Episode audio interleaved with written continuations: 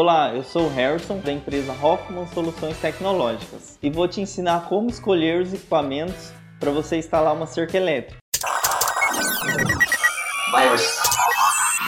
Agora, na Hits Prime FM, Minuto da Tecnologia.